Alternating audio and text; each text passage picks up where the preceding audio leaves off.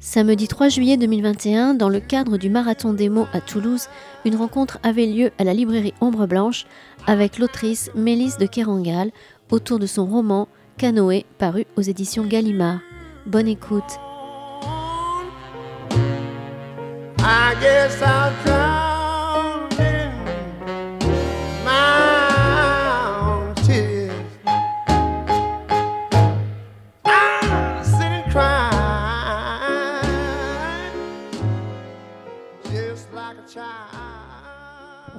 Bonsoir à tous. Merci d'être venus euh, aussi nombreux. Les jauges sont tombées. Ça fait du bien de voir qu'il y a des gens debout pour cette rencontre. Mélisse, merci beaucoup. Merci à vous d'être avec nous euh, pour cette présence au marathon des mots. Euh, on a déjà fait plusieurs entretiens. On va se tutoyer. On se connaît. On va pas faire semblant. tu viens nous présenter donc Canoë, un roman qui est sorti en recueil de nouvelles qui est sorti en janvier on en parlera peut-être justement, euh, publié aux éditions Verticales, ton, éditeur habituel. Alors Canoë, justement, on va commencer par ça. Recueil de nouvelles. Tu nous as habitués à changer de format. Tu as fait des romans, tu as fait des textes courts. Euh, donc là, des nouvelles très brèves, une nouvelle plus longue qu'on pourrait qualifier de novella, fameuse entre-deux euh, entre la nouvelle et le roman. Euh, qu'est-ce que tu aimes dans cet exercice de la nouvelle et qu'est-ce que tu y trouves dans ta création littéraire comme attrait particulier? Alors déjà, euh, je voudrais dire que ce sont huit textes, donc sept nouvelles et puis une plus grosse, comme vient de le dire Aliénor, une plus, une plus importante la Alors, je, parle de romans en pièces détachées, je, m'explique un peu là-dessus parce que c'est pas du tout pour dire que ce ne sont pas des nouvelles et que parce que les nouvelles, les gens aiment pas ça et qu'il faut surtout pas dire que. Ce sont des nouvelles. Mais par ailleurs, pour moi, Canoë, ça déboucle un espace romanesque parce que ces, ces huit textes sont connectés entre eux. C'est-à-dire que tous les textes se parlent entre eux. Euh, il y a effectivement cette, euh, voilà, cette nouvelle plus développée, cette novella au, au, milieu, et qui est conçue un peu comme, un, voilà, comme une espèce de, de, planète autour de laquelle voilà, circulent euh, sept satellites, et en fait, il y a de la réverbération partout. C'est-à-dire que je les ai toutes écrites les unes à la suite des autres, et donc les unes aussi par rapport aux autres. Et pour moi, il y, a aussi un c'est aussi, il y a une composition. Je, veux dire par là que les recueils de nouvelles, ça peut être aussi, et c'est même souvent, euh, des textes euh, qu'on écrit sur plusieurs années, qui paraissent euh, parfois dans des journaux, parfois dans des revues, parfois on les écrit comme ça et on les publie pas. puis on a envie de les collationner dans un, dans un volume. Elles sont hétérogènes et finalement, elles, elles sont parfois écrites sur euh, plusieurs, euh, voilà, elles peuvent être écrites sur plusieurs années. Là, c'est pas vraiment, c'est pas du tout le, le, geste. C'est vraiment euh, un ensemble de textes courts. Et, et après, je me dis que je les ai écrits pendant le second semestre 2020.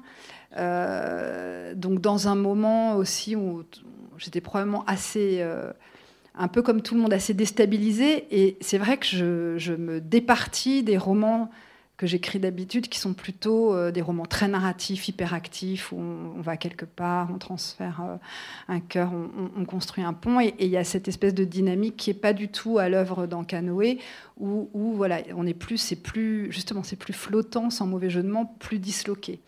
Et ce qui m'a intéressé euh, dans le fait d'écrire des textes courts, je crois que c'est vraiment l'idée du cadrage, c'est-à-dire que ce, qui est, ce que permet la, nouvelle. Moi, j'ai jamais écrit des textes aussi courts que cela.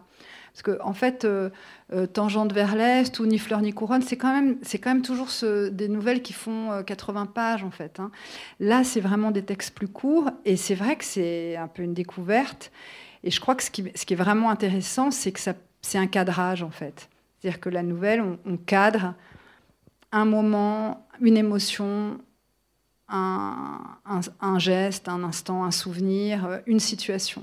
Euh, deux filles se retrouvent au café, euh, une femme est chez le dentiste, elle se souvient, une fille enregistre un, poème dans un studio. Et, voilà, ça permet vraiment de cadrer de manière assez serrée sur une chose et, et de la voilà de l'exaucer vraiment. Euh, et ça, je trouvais que c'était vraiment intéressant, parce que j'étais un peu partie sur cette histoire des voix, et ça me permettait euh, de, de, travailler un peu comme une, voilà, comme, si je faisais une variation, quoi, un peu un, système de série. Et ça, et ça, ça j'ai trouvé ça vraiment intéressant. Et alors pourquoi cette euh, nouvelle Mustang au milieu, du coup, prend plus de temps et justement n'isole pas un moment particulier? C'est vrai. Euh, celle-là, elle est presque, euh, oui, elle est, est vraiment presque comme un, petit roman, ou alors voilà, elle, n'isole pas du tout un, moment particulier, elle, isole un séjour particulier, et ce qui serait un moment particulier, c'est-à-dire que euh, au milieu des années 90, je suis partie au Colorado, et c'est vrai que c'est là où j'ai écrit mon premier livre, et j'ai eu envie au terme euh, de, alors que je finissais un peu ce, enfin je savais pas vraiment si j'étais en train de le finir, mais en tout cas j'ai eu envie de raconter cette, euh, cette, euh, ce, moment et de le mettre un peu au milieu.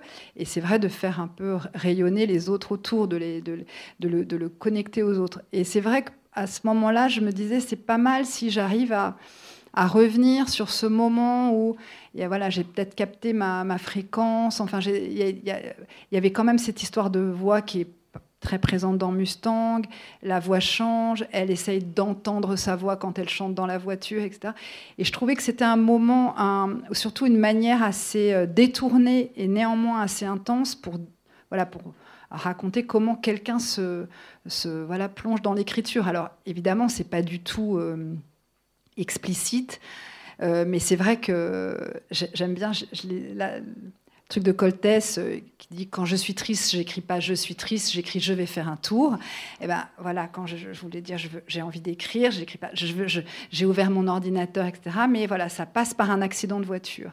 Et c'est vrai que j'ai relu cet accident de voiture euh, que j'ai fait à la fin de ce séjour comme un peu la le, voilà, le signe d'une bifurcation, quelque chose d'irréversible. Et c'est vrai que cette, cette voiture a terminé vraiment en pièces détachées, là, pour le coup.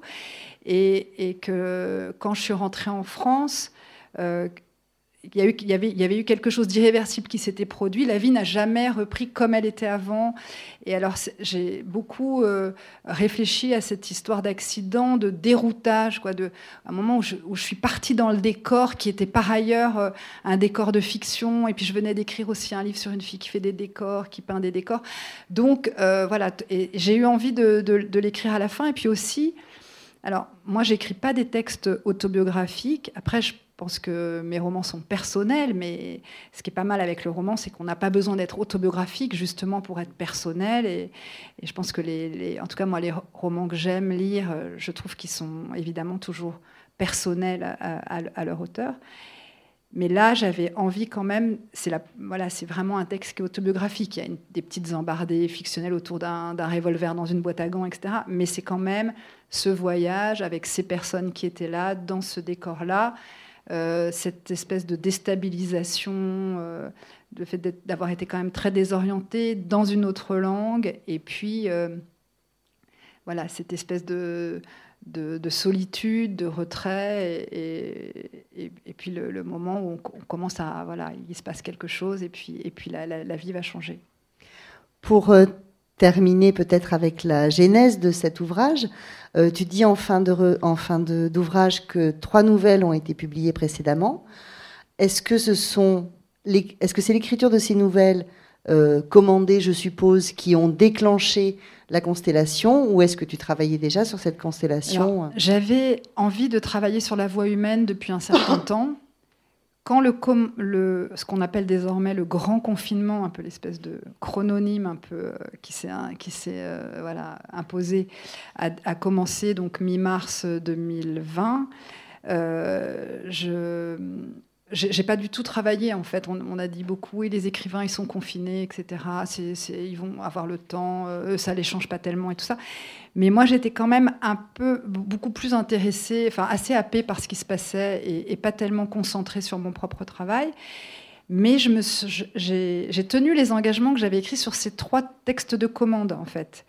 Et comme j'avais envie de travailler sur la voix humaine et comme il me semblait que les masques euh, masquant, voilà, le, euh, occultant donc la, la, mâchoire, et puis évidemment les mouvements des lèvres. Enfin, voilà, il y avait quand même un trouble. Les voix étaient quand même parasitées. J'avais l'impression qu'on entendait moins parce que justement, on voyait plus du tout ce qui se passait au niveau des du mouvement des lèvres. Donc, il y avait aussi un trouble de l'écoute.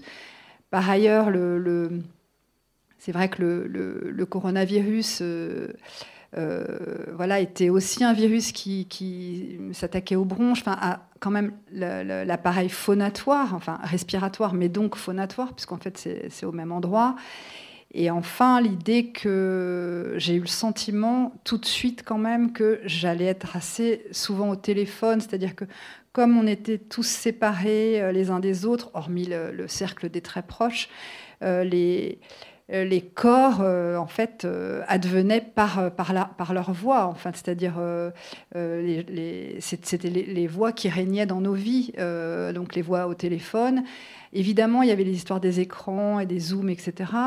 Par ailleurs, euh, moi, j'ai donné des cours, mais parfois l'écran était totalement noir et j'avais affaire à une vingtaine de voix différentes parce que voilà, on ne pouvait pas mettre toutes les vidéos, euh, étant donné la, ce qu'on appelle la bande passante. Hein, c'est un, truc assez marrant aussi, ça. Mais et, je, je, me disais, voilà, il y a ces trois, trois textes euh, qu'il qui va falloir que j'écrive parce que là pour le coup je me suis engagée. Donc euh, et j'ai commencé en fait euh, c'est vrai tu as raison c'est ces trois textes là ont amorcé les, les, les, cinq autres derrière. Est-ce que le projet qu'a initié l'IRCAM ah. de la de la, la, alors la mise en son de naissance d'un point, est-ce qu'on peut dire ça comme ça? Dans, dans, un endroit euh, avec une, un système de sonorisation dont j'ai oublié le terme technique. Le dôme euh, ambisonique. Voilà, qui fait que le son vient de partout. Euh, donc il y a un, projet qui visiblement daté d'il y a de 2018, de ce que j'ai lu dans la presse, ou 2019. Est-ce que ce travail-là aussi a été quelque chose qui a déclenché comme ça un rapport au son Pas? Vraiment, pas vraiment, parce qu'en fait, j'avais dû entendre quand même un premier travail sur un, un premier chapitre euh, mais je l'ai vraiment découvert là, parce que là, ils ont fini leur, adaptation. Et, donc, je suis allée sous, le dôme ambisonique avec le son spatialisé, les, 7 ans, les 16 enceintes, et c'était une expérience d'écoute assez incroyable. Mais je, pense que c'est plutôt euh, ce travail de l'IRCAM qui a rencontré ce projet. Je me souviens quand j'étais allée à l'IRCAM avant le confinement pour écouter la première séance d'écoute qui était plus courte, euh, je m'étais dit c'est génial, il va falloir que je revienne parce que quand même la voix c'est intéressant, etc. Et, j'avais été, je me souviens, dans une chambre euh, qu'on appelle anéchoïde, c'est-à-dire où, il y a le silence absolu. Et, voilà, et c'est vrai que j'avais dit à Emmanuel Zoll qui a fait l'adaptation, je lui ai dit écoute, ça, écoutez, ça m'intéresse vraiment, j'aimerais pouvoir revenir. Et puis, et puis il y a eu le confinement. Alors tu le disais, euh, tous les textes qui composent Canoë parlent de la voix, Mm. tourne autour de la voix de manière plus ou moins appuyée, plus ou moins évidente. Euh, un écrivain, on le sait, est capable de générer des images. Comment on travaille en tant qu'écrivain pour peut-être pas générer du son, mais justement s'attaquer à ça? Est-ce que c'est une espèce de défi? Est-ce que c'est parce que c'est ce qui manque quand on lit le rapport au son que ça t'intéressait? Alors ça m'intéressait pour, pour plein de raisons. D'abord parce que. Euh, euh, alors d'abord parce qu'il y a une histoire de la lecture qui fait que d'abord la lecture, elle, elle, a été d'abord à, voix haute, hein, dans, les, dans les monastères, dans les réfectoires, dans les, dans les universités, euh, avant, évidemment avant le texte imprimé et peut-être avant la fiction. La lecture, on lit des textes à des assemblées et c'est majoritairement à haute voix. Il y a une notion un peu aussi de solennité, d'édification. Euh, voilà, on, lit comme ça à voix haute. Et puis, Euh, et puis ça change, peut-être d'ailleurs avec, je me disais, avec l'arrivée du roman, euh, ou en tout cas de la fiction, on rentre en... Alors pas de la fiction, mais peut-être du, du roman plutôt, on, rentre en soi, et il y a cette histoire de lecture silencieuse. Mais alors, euh, la lecture silencieuse, c'est-à-dire que moi, je n'entends pas mon voisin qui lit, mais lui, il entend un truc. Et je me disais, alors cette voix qu'on entend quand on lit dans sa tête, euh, c'est quoi cette voix-là? Alors, c'est pas la voix de l'auteur, c'est pas sa propre voix, évidemment, mais il y a quelque chose quand même qu'on entend. Déjà, je trouve que c'est assez inépuisable comme question. C'est comme s'il y avait une, troisième, euh, voilà, une troisième voix VOIX. Hein, euh, et, ensuite, dans, moi, dans mon travail, il y a quand même un usage de l'oralité euh, qui, a toujours été là et qui est, de plus en plus présent. C'est-à-dire que, euh, effectivement, je, lis euh, le texte à mesure que je l'écris, évidemment pour le, voilà, parce que je l'écris à l'oreille et que sa dimension effectivement euphonique elle compte. C'est-à-dire quand tu dis il faut créer du son. Euh, d'abord, c'est comment le, comment, comment le texte va sonner, comment il va, euh, quelle, va être son intonation, son rythme. Il y a aussi la question de la ponctuation et tout ça, ça, ça, se, ça se cale évidemment quand, enfin, ça s'écrit, et puis ensuite, après, ça peut se, ça peut se caler à haute voix. Et, c'est vrai que cette pratique de, de lire, alors c'est pas le gueuloir de Flaubert, on est comme des dingues en train de... Mais quand même, euh, je, lis parce que parfois aussi, les phrases étant assez longues, je me dis, il faut pas que ça s'effondre, comment ça tient, il y a la question des incises, est-ce que, est que je peux simplement la lire à voix haute? Mais de toute façon, ce que je me dis aujourd'hui, encore plus que cette histoire de, euh, de, son, de son du texte, c'est aussi que je qu'il y a de l'oralité parce que euh, j'ai le sentiment que, en fait, le texte n'existe pas avant, avant que je l'ai lu. C'est-à-dire que euh, il reste, en fait, voilà, c'est des signes, des signes sur un écran j'ai le sentiment qu'il y a une activation de, mon travail à partir du moment où finalement il aurait fait cette espèce de transit euh, et qui serait passé justement par, euh, voilà, par euh, ma bouche, le souffle, etc. C'est-à-dire que à partir du moment où je l'ai lu, finalement, il il a une existence assez matérielle. il est activé et j'ai une relation avec lui avant de l'avoir lu, j'ai le sentiment que voilà que, que c'est encore un euh, que c'est justement que c'est assez flottant, que c'est que c'est encore assez loin de moi, que euh, qu'il n'existe pas. Voilà. Donc euh, ça, ça, ça, ça m'intéressait aussi. C'est aussi pour ça que cette histoire de voix, elle m'intéresse. Il y a beaucoup la présence du corps mm. aussi. Euh, alors qu'il y a quelque chose qu'on retrouve, bon, qu'on a retrouvé dans Réparer les vivants, évidemment, euh, également dans euh, le précédent dont je viens de manger le titre, excuse-moi. Le, monde à portée de main. Le monde à portée de main, voilà, qui était sur le geste, voilà, qui était, beaucoup plus sur le geste. Le, ce côté très corporel et parler de la voix à travers justement et le voyage et le squelette organisant la voix. Euh, tu, as une, nécessité de, ce corps-là et de ce oui, dire, ah. de cette consistance parce que la voix. Mais la, voix, c'est immédiat. Alors c'est enfin c'est un, motif qui est plein de paradoxes parce que finalement la, la, voix donc ce sont des, des, ondes. Enfin vous voyez c'est une vibration donc. Mais c'est immédiatement du corps en même. C'est vraiment immédiatement du corps, c'est-à-dire que euh, déjà dans la, dans la puissance d'évocation, dans le pouvoir de la voix, c'est-à-dire que euh, vous êtes chez vous, en silence, on, vous appelle. Allô, euh, premier mot, il y a quelqu'un qui, qui s'incarne immédiatement euh, physiquement. La, personne est là, c'est vraiment, la, voix, c'est immédiatement une présence physique. c'est quand même très fort cette, histoire-là, c'est-à-dire que le fait de reconnaître quelqu'un à sa voix et aussi le, fait que la voix peut réimposer un être, c'est-à-dire que c'est vraiment dans, les deux sens on reconnaît quelqu'un qui, parle et en même temps cette personne, elle, elle se réimpose. Euh, ça, je trouve que c'est ça, je trouve, je, trouve toujours ça très troublant. Et je trouve aussi que dans cette histoire de corps, alors évidemment, c'est la voix, c'est aussi un, organe, en fait. C'est deux, plis vocaux au fond du larynx, avec un larynx qui s'est positionné au niveau de la cinquième vertèbre à partir du moment où, à partir d'un certain temps, on a cessé d'être des, des, des maîtres des borborigmes et des cris, etc. C'est-à-dire que l'acquisition du langage articulé, elle, elle, elle, nous, elle, nous, elle nous raconte aussi quelque chose de nous.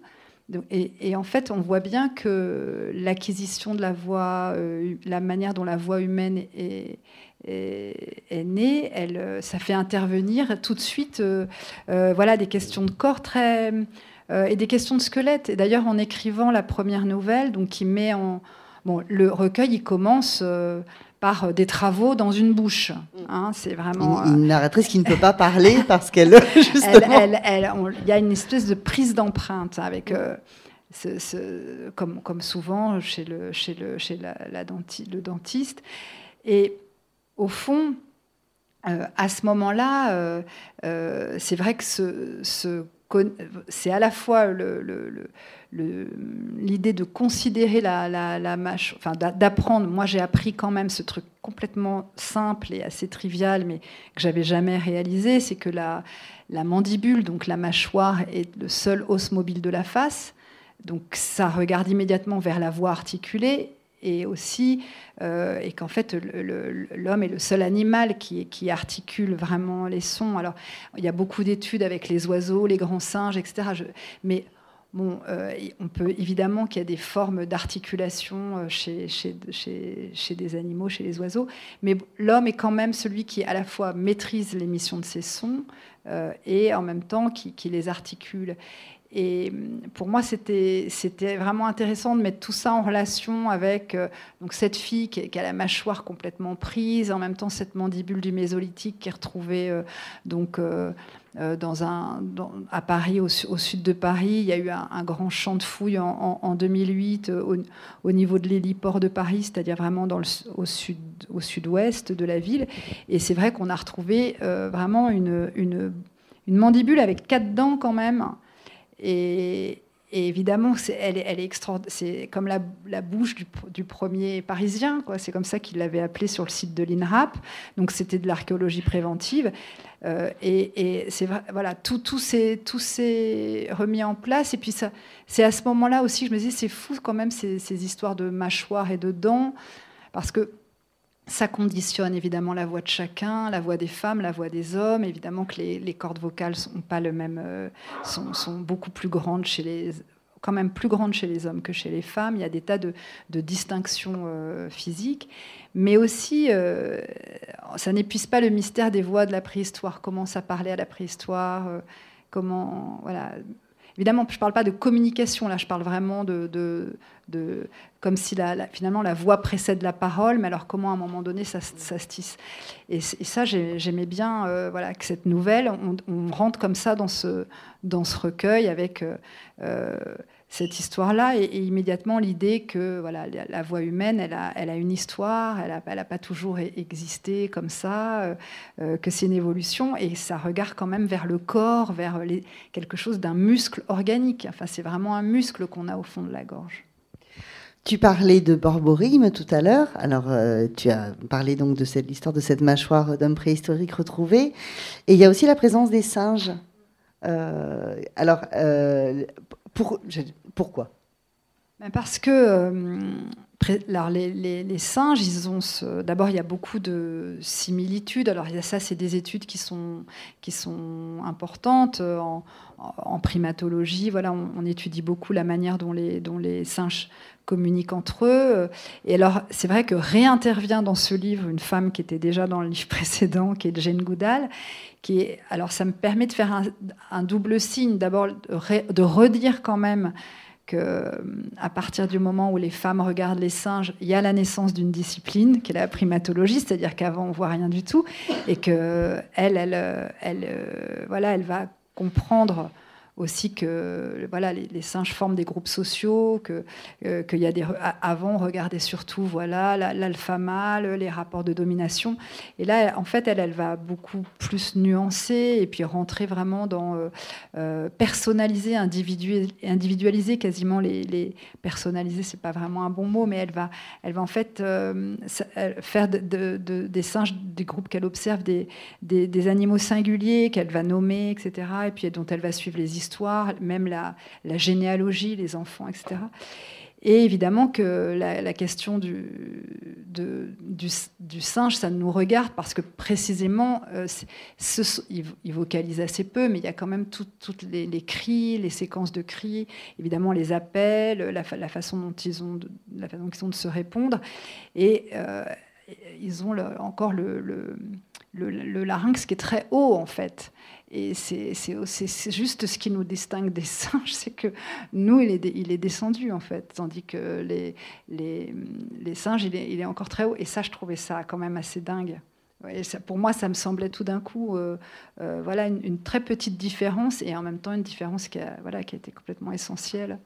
J'ai eu envie de le redire. Et en fait, cette image des singes, elle revient pas mal dans le, dans le livre, mm. à plus, dans plusieurs nouvelles. La première occurrence, c'est euh, dans la nouvelle où ces deux amis euh, d'enfance se retrouvent, euh, où une amie raconte qu'elle qu'elle essaye de changer sa voix pour avoir une voix plus masculine, pour être sûre de pouvoir avoir un poste à la radio et où la narratrice raconte que peut-être la voix de Jane Goodall et, cette voix de femme euh, douce euh, a pu aussi jouer sur, euh, sur les animaux. Et elle revient dans une nouvelle avec des adolescents qui, juste après avoir leur bac, vont crier. vont crier dans une prairie, c'est-à-dire que c'est une espèce de la nuit du bac. Ils sont, ça, se passe à la campagne, donc c'est un gros lycée de campagne, et puis ils reviennent après chez la narratrice, un peu toute sa bande de terminale, et ils vont hurler, ils vont pousser des cris. Alors, le cri, c'est intéressant aussi, parce que pour le coup, le cri, euh, ben, c'est la trace de notre animalité. Le cri, euh, c'est ce qui nous échappe quand, on est, quand on est surpris, quand on a peur même dans les moments euphoriques, cette, histoire de crier, euh, pour moi, c'est vraiment le. Enfin, pour moi, je ne sais pas, je dirais pas pour moi, mais c'est vrai qu'on on peut quand même le, le rabattre sur l'idée que c'est quand même la, trace de, de, notre animalité, le cri. Et c'est vrai que euh, la, mère de la narratrice lui dit le lendemain, mais vous avez crié, mais on aurait dit des, on aurait dit des chimpanzés, on aurait dit des grands singes. Et, Jane Goodall est, présente à la fin de cette nouvelle. C'est un peu mon héroïne, et aussi c'est vrai qu'elle a cette voix tellement douce et un peu un peu, un peu soufflée, la voix anglaise très accentuée, et, que euh, cette cette femme assez frêle euh, au milieu de ces, voilà, de ces singes. C'était une image très impressionnante de, de mon adolescence parce qu'elle faisait régulièrement la couverture du National Geographic et nous étions abonnés à, ce, à cette revue, ce qui euh, pour moi était euh, un événement quand ça arrivait. C'était en anglais, il y avait cette femme avec comme ça sur la couverture et, j'étais très voilà, j'étais pleine d'admiration pour elle.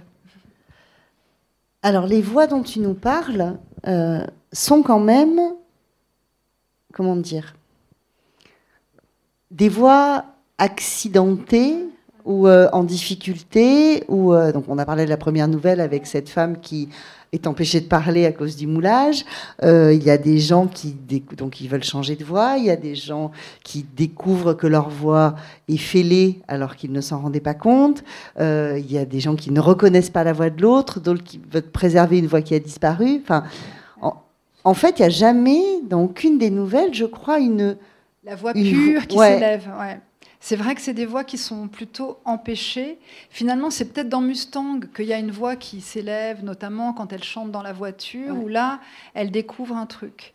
Et, mais sinon, c'est vrai que euh, ces voix, elles, alors, ce qui, est, je disais tout à l'heure que c'était un motif paradoxal, et c'est vrai que je trouve que c'est paradoxal parce que euh, la voix, euh, donc on a chacun la nôtre, euh, elle, ça fonctionne, y compris pour des, sécuriser certains paiements. ça la, la, biométrie vocale parfois fonctionne comme la reconnaissance faciale, hein. enfin, c'est-à-dire que c'est utilisé comme une empreinte génétique ou ADN, c'est-à-dire que ça distingue absolument l'individu. Et ça, je trouvais que c'était c'est déjà ahurissant de se dire qu'il y en a quand même 7, donc, 7 milliards, un peu plus de 7 milliards sur Terre.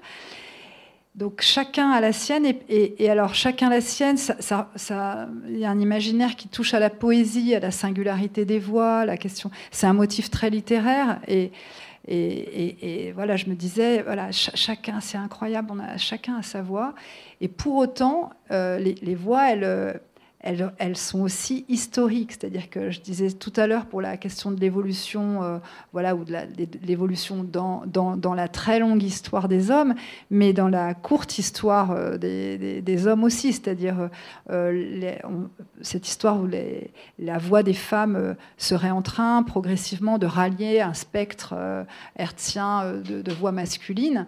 voilà, c'est des études qui montrent ça. Alors c'est une hypothèse qui fait, on comprend pas bien pourquoi la voix des femmes s'abaisse.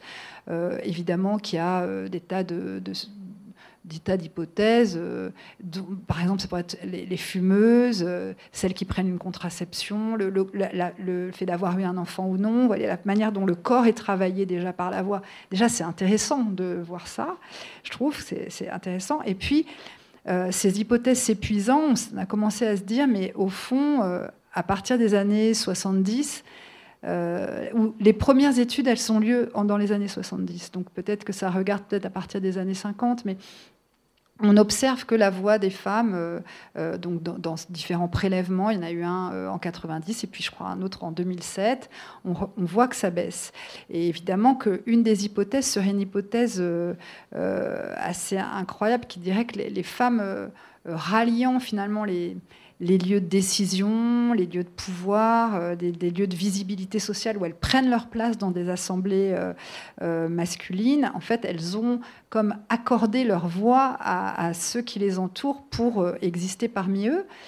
Donc ça, c'est une première chose. Et puis, et puis aussi, il y a une espèce de discrimination dans ces mêmes lieux euh, envers les voix trop aiguës qui connotent euh, toujours, euh, pas forcément l'incompétence, mais une forme de fragilité, notamment de fragilité psychologique. La voix aiguë, c'est une voix qui est toujours un peu sur le point de se briser, c'est, alors que la, voix voilà, basse, elle, connote davantage voilà, la, compétence, le, le, pouvoir, quelque chose qui est bien rassurant. Et alors les deux, euh, les deux facteurs euh, euh, se cumulant, par exemple, il y a des endroits où il y a vraiment une discrimination à l'égard des voix très aiguës. Et c'est ce que met, met, par exemple en scène euh, la, nouvelle Ruisseau et limaille de fer. Elle, elle, dit, j'ai une voix, elle a dit j'ai une voix de chiotte. Elle dit, euh, et on, le lui, on lui dit mais oublie de prendre le micro à la radio, ça ne passe pas à la radio ces voix-là. Du coup, elle prend un coach vocal et on se souvient que Margaret Thatcher avait pris un coach vocal. On se souvient des, remarques euh, contre la voix de Ségolène Royal au moment où on trouvait qu'elle parlait. alors il y a cette idée, ce mot d'hystérique qui vient assez vite. Hein, c'est l'utérus qui remonte dans la gorge, en fait, hein, c'est ça.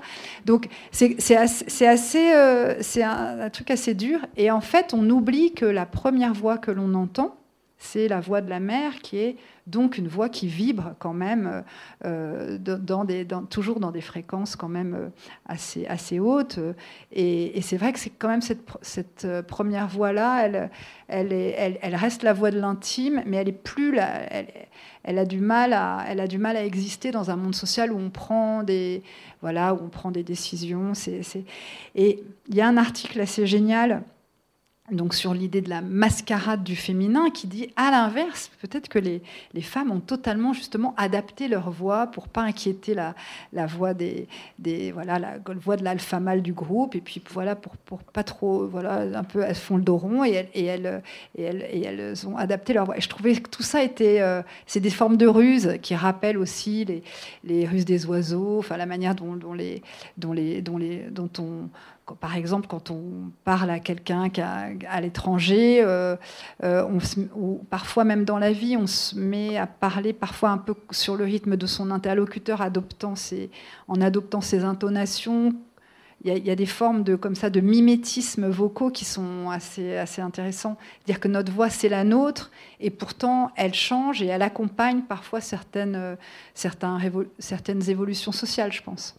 Ce que tu abordes dans Mustang, puisque tu disais que c'était peut-être la seule, euh, la seule nouvelle dans laquelle il y avait cette voix qui s'élève, effectivement, la voix de la narratrice, qui, euh, à la fois trouve sa voix VOIE, enfin, euh, qu'on sent en train de, chercher sa voix, en tout cas, et, de trouver une voix en, se mettant à chanter, mais parce que elle ne reconnaît plus la voix de son compagnon qui justement fait preuve du mimétisme dont tu parles. Lui, il est, il arrivé avant elle, euh, il est là depuis un mois, donc quand elle arrive, euh, elle se rend compte à l'oreille, il y a un truc qui cloche.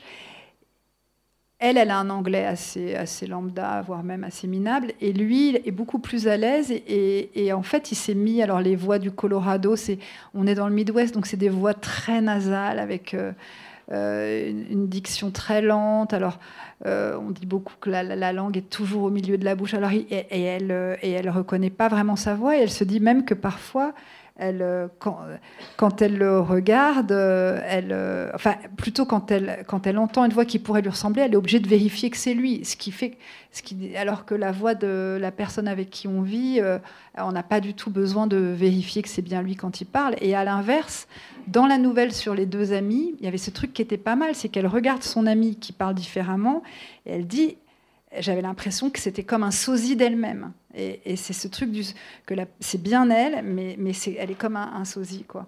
Et c'est vrai que quand, elle, euh, que quand la voix de son, de son mari euh, le, semble complètement étrange et même dans l'intimité, elle trouve qu'il y a un peu des dépôts d'anglais dans son français, etc.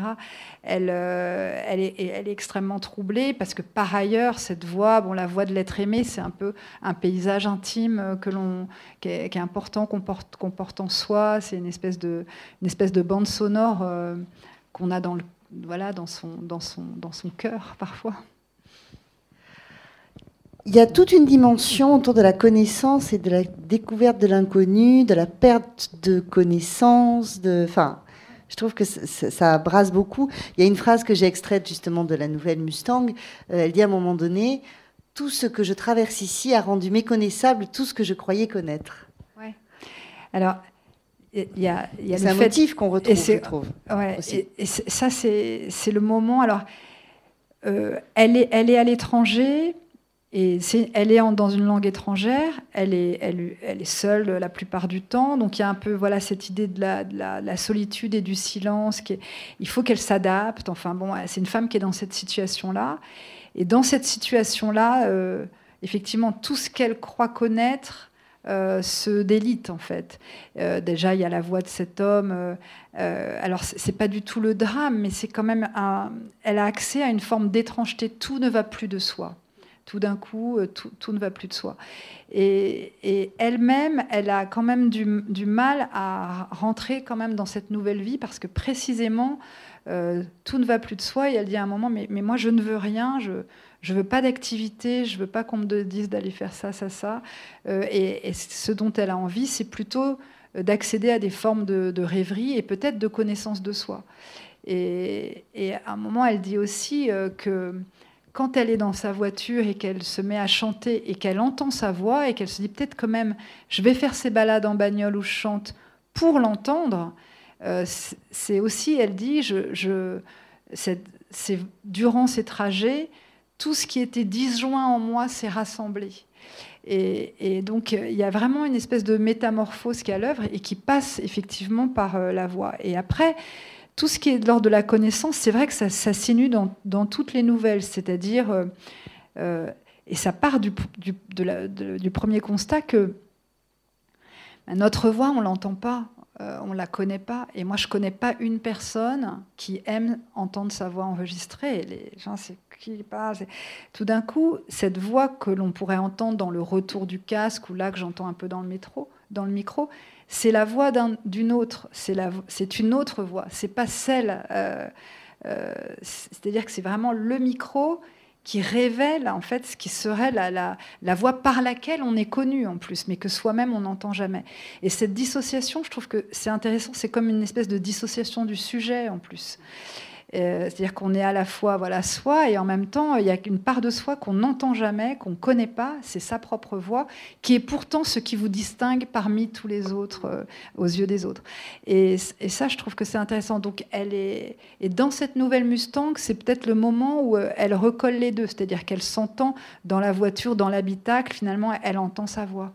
Et il y a un moment où elle peut, les choses peuvent se réajuster. Hein. Elle, est complètement désajustée par ce séjour. Et là, ça, ça, ça, se, ça se rassemble, en fait. Beaucoup de. Donc, des textes sur la voix. Bon, le royaume des voix, c'était pris. Mais canoë. Alors, cette histoire de canoë, c'est pas venu tout de suite. En fait, c'est venu euh, un peu vers, la, fin, un peu avant d'ailleurs que j'écrive Mustang, peut-être la nouvelle d'avant qui s'appelle Ontario. Et c'est une femme qui, dîne au sommet d'un gratte-ciel à Toronto. Et, alors, donc devant le lac Ontario, et alors c'est vrai que c'est aussi un motif autobiographique. Et bon, la, région des Grands Lacs, euh, c'est une région euh, assez fascinante parce qu'en fait tous les lacs communiquent entre eux. Euh, le réseau hydrographique est hyper dense, il traverse toutes les forêts, etc. Et les, campements, enfin les camps euh, indiens, alors pas plus maintenant, mais là je pense euh, durant le 19e siècle et encore avant, euh, circulait en fait dans des. le meilleur moyen de circulation, de communication entre deux camps, c'était le, le canoë, parce qu'en fait, euh, les chevaux, ils n'étaient pas, ils, pas dans cette euh, dans cette région-là. Et en fait, les, les êtres voilà, se déplaçaient en canoë et le canoë était réellement le porteur de messages, c'est-à-dire d'un camp à l'autre. C'était en tout cas le moyen de transport et de communication privilégié. Et alors ça, c'était déjà un, gros truc, parce que dans cette nouvelle, il y a une histoire de canoë à un moment donné. La narratrice, elle se rend compte aussi qu'elle a un canoë chez elle. Et ça arrive, elle dit, mais en fait, j'aurais dû... Euh, euh, j'aurais pas dû associer lac et mort, puisqu'en fait, elle dit à un moment donné qu'il faut qu'elle associe un mot à lac. Et elle dit mort. évidemment, ça refroidit euh, ça, la femme qui est censée l'embaucher pour un boulot. Elle dit vraiment, vous avez un peu les idées noires. Et puis après, elle dit, mais en fait, j'ai un canoë chez moi, j'aurais dû dire canoë. Et là, j'ai un peu fait des recherches, notamment donc sur le fait que j'ai découvert que c'était quand même ce moyen de transport euh, et de communication qui était privilégié. Il y avait aussi l'idée que euh, j'avais lu avant d'écrire euh, avant d'écrire euh, ces canoës, euh, les textes d'Ursula Le Guin et notamment la théorie de la fiction panier, où elle dit que voilà qu'un des ah, bah, bon, c'est un texte assez théorique, mais aussi poétique et assez drôle. Et, elle, dit voilà qu'un des premiers artefacts de l'humanité a, probablement été un n'a pas été un outil, une lance, etc., mais a été probablement un panier ou alors elle dit une espèce d'écharpe ou euh, en tout cas quelque chose qui pouvait euh, contenir les baies, enfin tout ce que les cueilleurs euh, ramassaient glanait, tout ce qu'on glanait, et que la population, c'est-à-dire le, le, grand chasseur du paléolithique qui nous impressionne, en fait, c'était assez minoritaire par rapport justement aux cueilleurs. Enfin, ça, tout ça, évidemment, ça fait objet de pas mal d'études et, et c'est pas du tout des données qui sont très stabilisées, mais elle est partie là-dessus.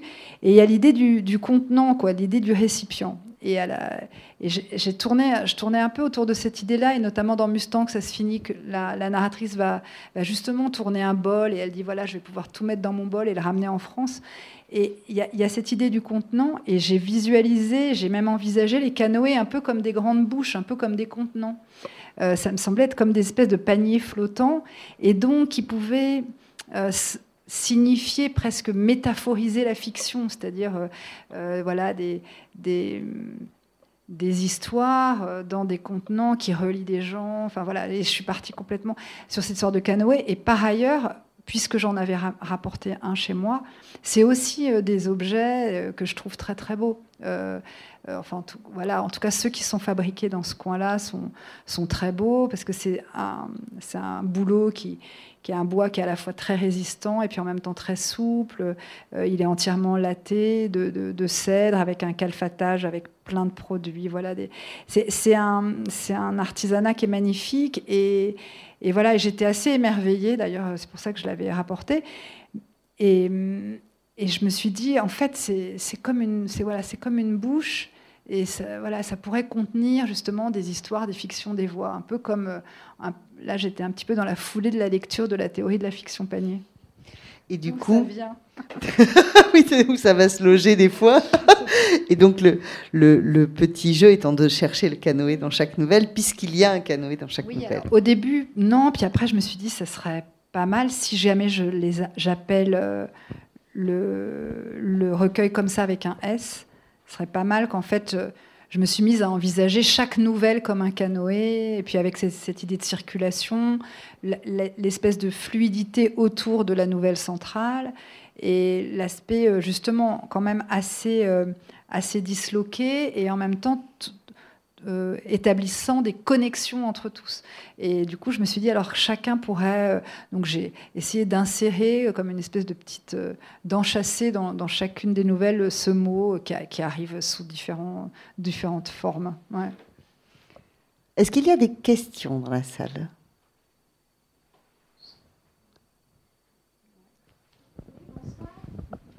Je vous remercie. Bonsoir. Alors moi, j'avoue que j'ai été euh, un petit peu déstabilisée quand j'ai commencé la lecture de Canoë. Euh, déstabilisée par deux éléments. D'abord par le, par le jeu, euh, l'écriture à la première personne. Et ensuite, l'autre élément, là je vais en revenir à la voix. comme vous disiez, quand on lit un roman, on, entend la voix dans sa tête qui correspond à la phrase. Et moi, j'ai l'habitude de votre phrase euh, d'une phrase longue, euh, puissante, qui se déroule, qui nous, qui nous suspend pour mieux repartir plus loin, etc. Et euh, je l'ai trouvé, j'ai retrouvé cette voix et cette phrase à partir de la nouvelle Mustang. Et avant, je l'avais pas. Moins et alors, dans les petits textes. Oui, voilà. Alors, mes deux questions, c'est bon, pourquoi le jeu? Et ensuite, est-ce qu'il y a une, un phrasé qui est adapté à la, à la ah, au format Oui, au format du, du récit? Alors, je pense. Alors, moi, j'avais plutôt l'idée inverse. Je me disais, euh, attention. Enfin, j'avais plutôt envie presque de resserrer les phrases dans des. Puisque les formats des textes étaient, étaient, étaient réduits. Et j'avais l'impression de pas du tout y arriver, de rester quand même sur une phrase qui, était, qui restait quand même très ample et très longue, même dans des textes réduits. Mais euh, évidemment, euh, ça, c'est chacun le lit. Mais je, trouve que, en tout cas, j'ai pas adapté, j'ai pas eu le sentiment de, réussir à adapter la phrase au format. Je me suis dit, c'était écrit comme d'habitude, etc. Mais c'est vrai que dans Mustang, il y a quelque chose qui est plus, plus déployé, oui, qui est plus, et surtout, c'est beaucoup plus narratif.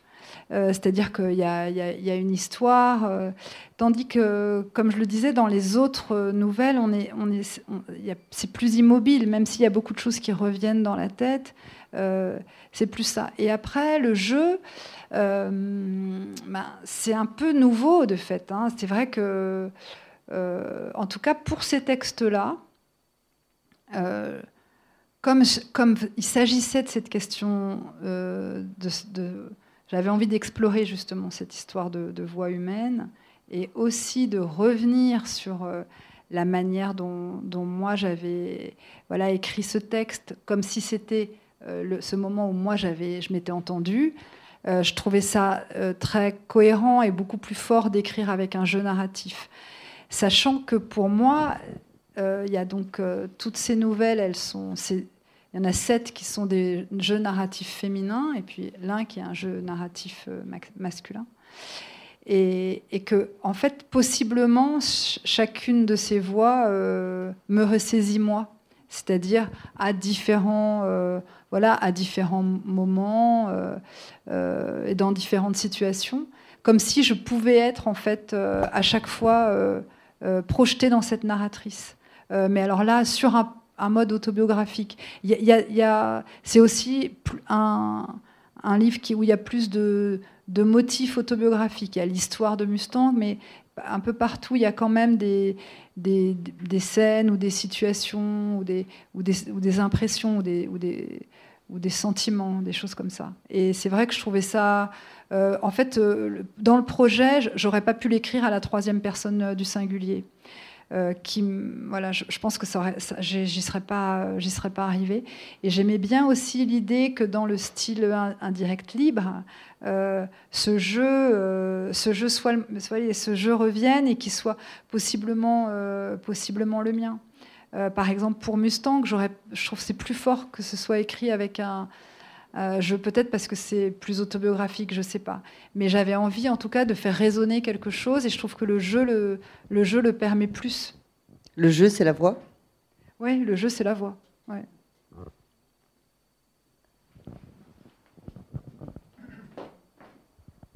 Bonsoir et merci. Je suis ravie de vous voir en vrai. J'ai lu tous vos livres, sauf les deux premiers, j'avoue. Celui-là, je viens d'acheter, donc c'est encore un peu frais. Euh, je voulais vous poser une question, euh, une anecdote personnelle. Moi, j'ai repris des études en fac à 25 ans et j'ai des études d'espagnol. Et on m'a fait baisser mon timbre de voix. J'ai travaillé pendant un an en cabine et ça a réussi apparemment. Et donc j'avais déjà une voix pas très très haute, mais enfin là on me l'a fait baisser. Et je me suis dit au bout quand même, ma voix, c'est moi quand même. Donc est-ce qu'elle devient artificielle? Est-ce que moi je deviens aussi? Est-ce que je change moi aussi? Ah non, je, ne dis pas. De mon point de vue, vous n'êtes pas du tout euh, euh, devenu quelqu'un d'autre. Simplement, euh, bah. C'est pas vous qui êtes devenu quelqu'un d'autre, mais c'est quand même que votre voix s'est troublée. Euh, je pense que quand, on a la voix enrouée ou quand on a une extinction de voix et que soudain, par exemple, notre voix devient très rauque, etc., on, a le, on, a le, sentiment d'être un peu justement des sosies de nous-mêmes. Vous voyez, on a l'impression qu'il y a quelque chose qui nous échappe. Euh, je pense que si, je, pense pas forcément, si vous voulez, que vous êtes deux, c'est que c'est artificiel. Ça reste, ça reste votre voix. Euh, qui, qui change et qui, et qui s'adapte. Peut-être d'ailleurs que la première voix, elle n'a pas, elle a, elle a pas disparu. Peut-être que c'est très lié à cette histoire d'espagnol. À, voir. Peut-être que parce qu'on peut parler très bas dans une langue et puis euh, beaucoup plus haut. Euh, peut-être que vous parliez bas en espagnol et puis que vous parlez, vous retrouvez une voix normale dans d'autres situations. Non, pas du tout. C'est complètement stabilisé.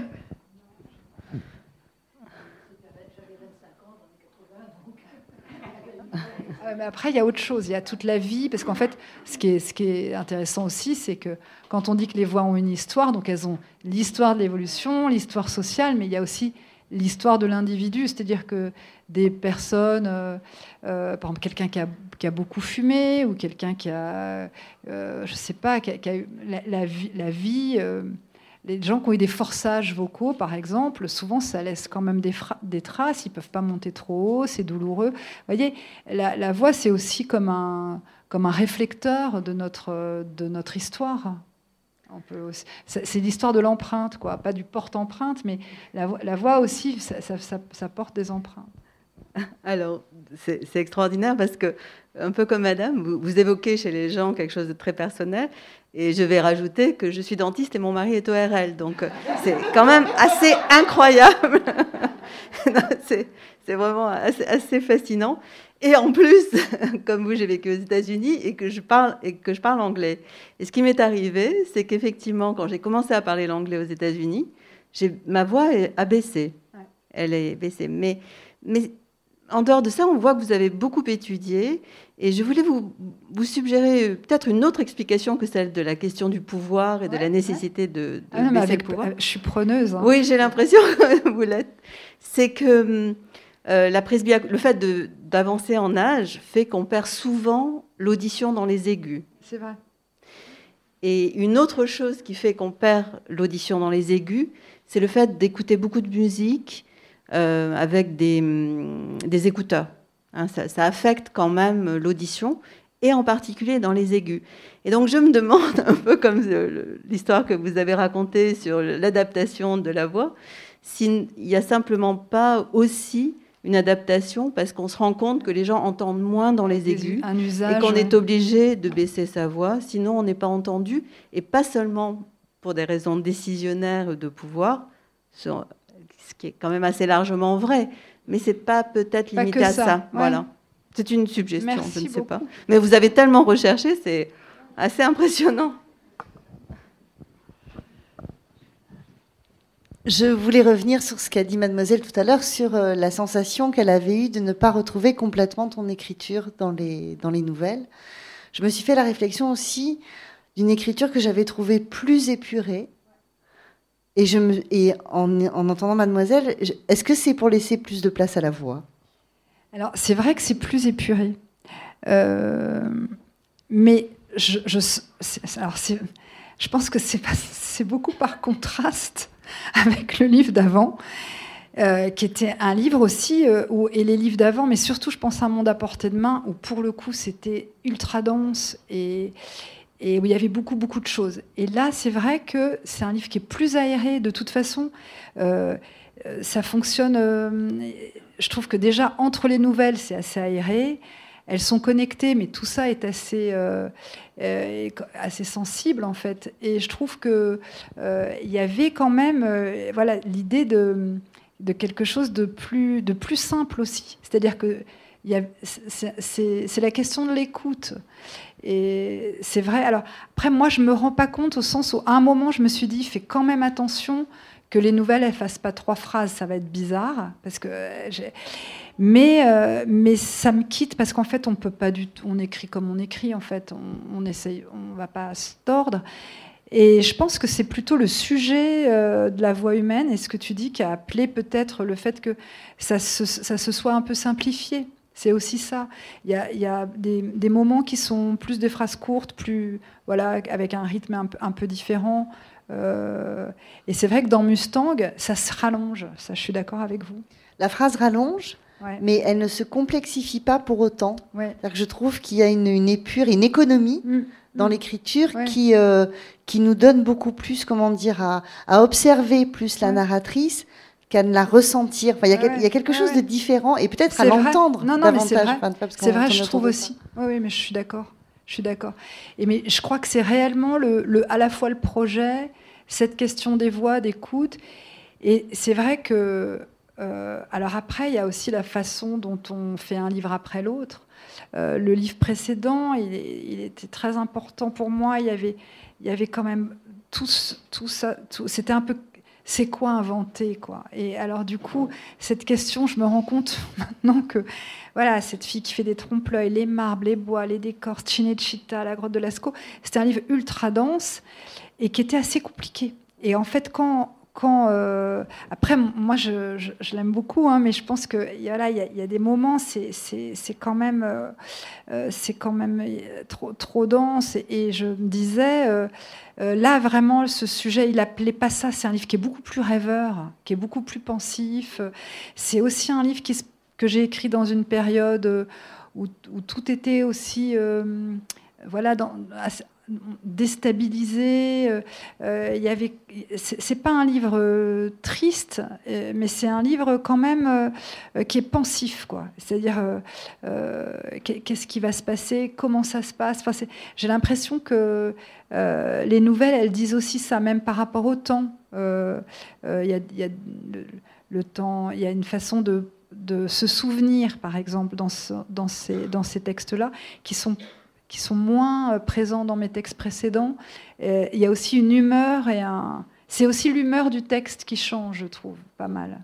Et ça, ça peut. Je suis d'accord que je, je, me rends compte aussi que c'est plus simple. Ça m'a plu aussi euh, de euh, d'être euh, euh, de chercher une forme d'épure. Ça m'a plu. J'ai aimé ça. Euh, c'est-à-dire que moi, je suis toujours évidemment comme aussi je, considère, on parlait de connaissance tout à l'heure, enfin je considère, j'ai un rapport euh, à la fiction euh, qui est aussi un rapport de connaissance. C'est-à-dire que je pense aussi que euh, voilà, le roman, le roman exemplairement, évidemment la nouvelle, mais par exemple le roman c'est aussi un, instrument de connaissance et que et qu'on on connaît, le, on connaît le monde parfois et les êtres euh, grâce au roman, on peut les connaître. Enfin, je, dis souvent l'idée de la teneur cognitive d'un texte de fiction, elle est immense. Et, c'est vrai que parfois je, suis assez euh, euh, émerveillée et puis, et puis étonnée. Et puis évidemment que je, restitue tout ça. Et là, c'est dans, dans Canoë, la, question de la connaissance, elle est là. Par exemple, j'étais heureuse justement de, vraiment essayer de m'intéresser à ces histoires de voix. Et d'ailleurs, pas, il euh, n'y a pas ce truc d'exhaustivité que j'ai parfois de, tout dire. Là, par exemple, le chant est pas là, la voix de la mère, par exemple, elle passe, mais elle n'est pas là. Euh, euh, je, je l'ai fait, c'est un texte complètement libre. D'ailleurs, sa forme est complètement libre, parce qu'au fond, c'est pas bien ce que c'est, un gros texte, des petits textes, bon, bref. Mais c'est un texte qui est très libre et très, et très pensif. Est-ce qu'il y a d'autres questions?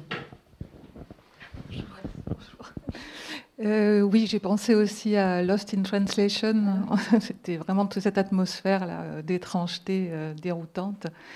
Et moi, ce que j'ai beaucoup apprécié aussi, c'est pour rebondir sur ce que disait Aliénor tout à l'heure, comment un écrivain fait entendre des voix finalement, euh, la façon dont tu as un vocabulaire presque de nologue avec des tas d'adjectifs pour nous faire entendre un timbre ou des métaphores, donc en particulier euh, ce canoë léger sur euh, eau sombre que j'ai vraiment adoré. Oui, je, je, me disais même ça aurait pu être le titre à un moment. Mais, bon, alors là, ça aurait été un titre un peu euh, euh Canoë clair sur océan sombre. C'était quand même euh, un peu lyrique. c'était peut-être trop proche de moi. Canoë tout simple, c'était plus, ça correspondait plus en fait à ce, livre-là. D'autres questions? Alors, pour terminer, j'aimerais revenir à la forme, si tu veux bien. Comment est-ce qu'on agence ces nouvelles ensembles? On en discutait avec Nicolas. On a eu la sensation, on a eu l'illusion au début qu'il y avait une évolution chronologique portée par l'âge des narratrices. En fait, non. Non, on, pas vraiment. On commence quand même par la préhistoire. Par ailleurs, il y a une histoire de chronologie qui se situe pas complètement là, mais euh, la première nouvelle met en scène cette petite fille. Donc euh, moi, quand j'avais 12 ans, euh, et, ce séjour à Paris, etc. Euh, et, la préhistoire. Et ça se finit avec quand même cette, euh, cette vieille femme qui a vu, euh, voilà, qui a été contactée, donc avec l'histoire du, de, de, rentrer en contact, enfin tout, tout le truc du euh, peut-être des voix justement, ou euh, cette entendeuse de voix, en tout cas, elle, et que cette vieille femme qui vit dans ce hameau, et qui, ça regarde quand même un peu plus peut-être vers une espèce de science-fiction euh, assez classique, là pour le coup, la, la, soucoupe qui se pose dans la prairie et tout ça. Et, entre les deux, il y a plusieurs, il y a plusieurs âges, mais je trouve que ça, ça suit. Il y a les étudiantes ensuite, alors. Mais c'est vrai que c'est pas complètement parce que les, lycéennes c'est plutôt vers la fin. Et au milieu, il y a cette. Euh, alors, c'est pas complètement au milieu. En fait, le, problème, c'était où est-ce qu'on place Mustang, en fait? Parce que. Il semble que c'est la troisième. ouais. Parce que pour le coup, euh, la, la, mettre devant, je trouve ça écraser les autres. La mettre à la fin, c'était. C'était pas juste. Euh, et donc, en fait, elle s'est mise en troisième place. Je sais, on, a trouvé ça à la fin euh, un peu avec l'éditeur. Moi, je voulais absolument commencer par Bivouac. Donc, euh, voilà, commencer par euh, la, dentiste. Puis, je trouvais ça, je trouvais ça singulier, quoi, étonnant de, de commencer avec une prise d'empreinte dans la bouche. Et tout ça me, me, plaisait pas mal. Et après, voilà, j'ai essayé. Alors, c'est aussi. Donc il y a des liens entre ces nouvelles. Euh, on retrouve donc des grands singes. Enfin, outre le jeu et les voix, il y a les, grands singes, les oiseaux euh, qui sont dans toutes les nouvelles. Il y a un petit garçon euh, aux yeux chocolat noir qui se mm. promène. Il y, a, il y a aussi des transistors. et il y a aussi la présence de la mort. Et par exemple, euh, il y a deux nouvelles qui sont un peu endeuillées, par exemple, qu'on ne voulait pas mettre côte à côte. Alors en fait, elles sont quand même dans la deuxième partie du, livre, mais on voulait les, voilà, les espacer. Euh, il y a quand même ça aussi, le fait que euh, la voix humaine, enfin le, truc des voix enregistrées, qui, sont, qui, ont un statut spécial dans nos vies, c'est-à-dire que les, on est, dans nos vies circulent des, dizaines de voix enregistrées, que ce soit les, messageries, que ce soit nous qui enregistrons des messages sur les messageries des autres, mais les messageries aussi les, les voix qu'on entend partout, par exemple dans une gare. Enfin, je sais pas, il y a des, le, le, contrôleur dans le train. Il y a des voix enregistrées partout. Et alors, c'est quoi ces voix? Et c'est quoi, par exemple, Qu'est-ce qu'on fait de ces voix-là Et qu'est-ce qu'on fait de ces voix-là, surtout quand les personnes qui les ont émises euh, on sont mortes? Et, ça, je trouvais que c'était. Euh, ça aussi, ça, lie un peu le, recueil. C'est pas un recueil euh, où, c'est la question du recueil, mais quand même, ça, la question des voix enregistrées, elle est un peu présente partout. Il y a une fille qui enregistre Le Corbeau d'Edgar Poe. et en fait, voilà, c'est une question qui revient pas mal. Est-ce que tu as lu pour le marathon? Je vais lire demain. Où ça? À la chapelle des Carmélites. Ok. Est-ce que tu nous ferais un petit avant-goût de quelques pages pour euh, clore cette rencontre? Oui, avec plaisir. Oh, ça, je pense que tu n'auras pas trop de mal à trouver un truc bien. Je ne suis pas inquiète. non, mais un truc... Hum, très bien. Donc c'est euh, une nouvelle avec une, une, une, fille qui vient d'avoir son bac et qui donc euh, reçoit tous ses, tous ses amis, tous ses copains dans, dans une prairie. Et, donc il y a ce cri qui va être poussé, qui est à mettre en regard de son frère qui est donc euh, euh, qui lui souffre de bégaiement et qui lui ne, ne, peut pas lui, lui la féliciter en fait. Alors je vais lire ce petit, ce petit passage sur, sur le frère et puis après je lirai un petit passage sur les cris.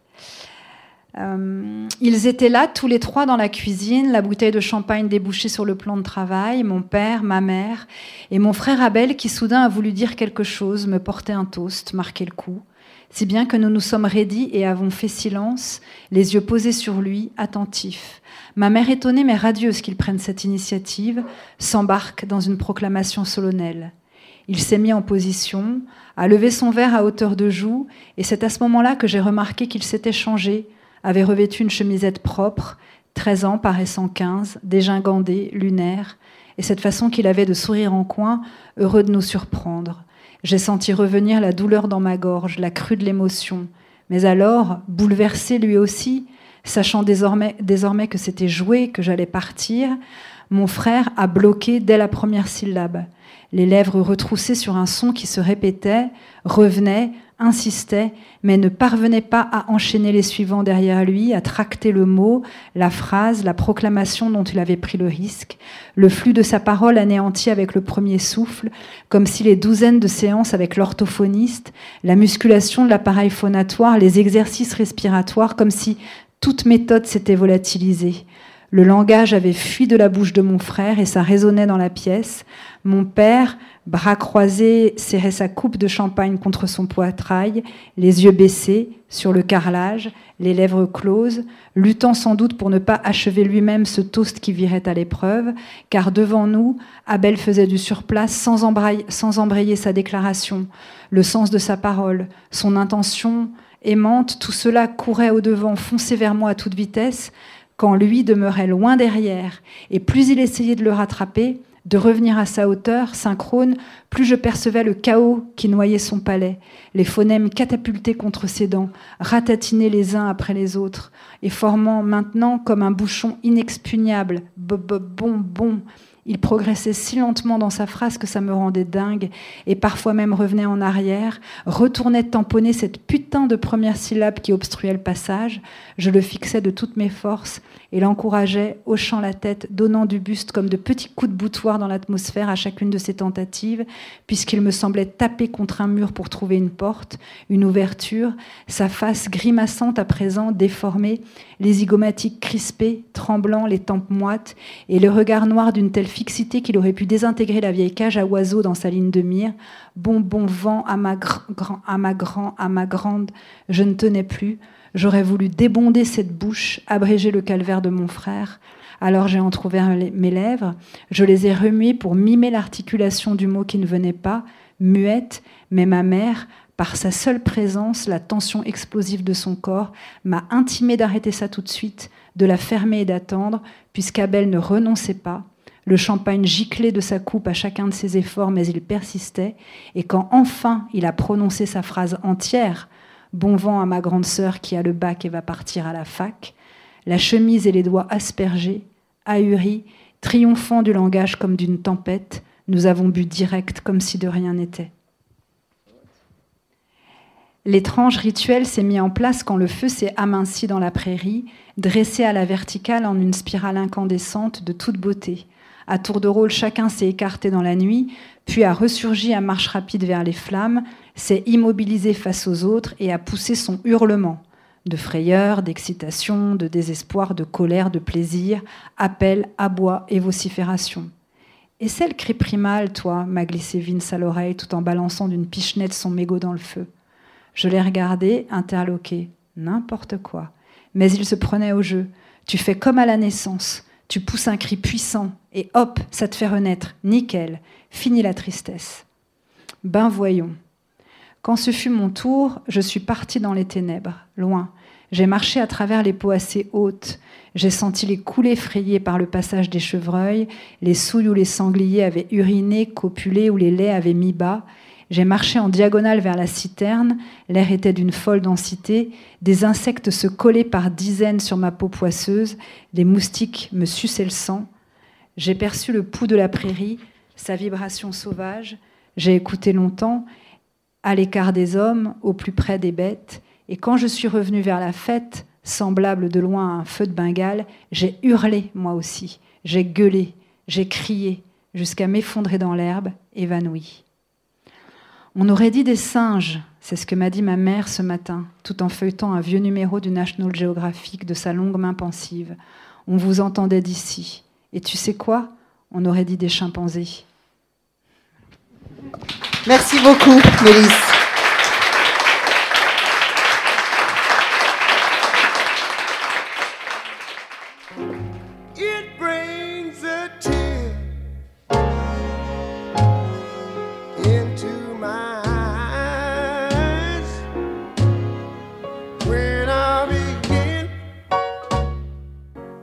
Le livre de Mélisse de Kérangal, Canoë, est paru aux éditions Gallimard. Vous venez d'écouter une rencontre enregistrée le 3 juillet 2021 lors du Marathon des mots. Mélisse de Kérangal a signé dans la collection verticale chez Gallimard plusieurs romans, parmi lesquels Je marche sous un ciel de traîne, Corniche Kennedy, Naissance d'un pont, prix Médicis et prix Franz Hessel, ou encore Réparer les vivants. Réalisation et mise en onde, Radio Radio.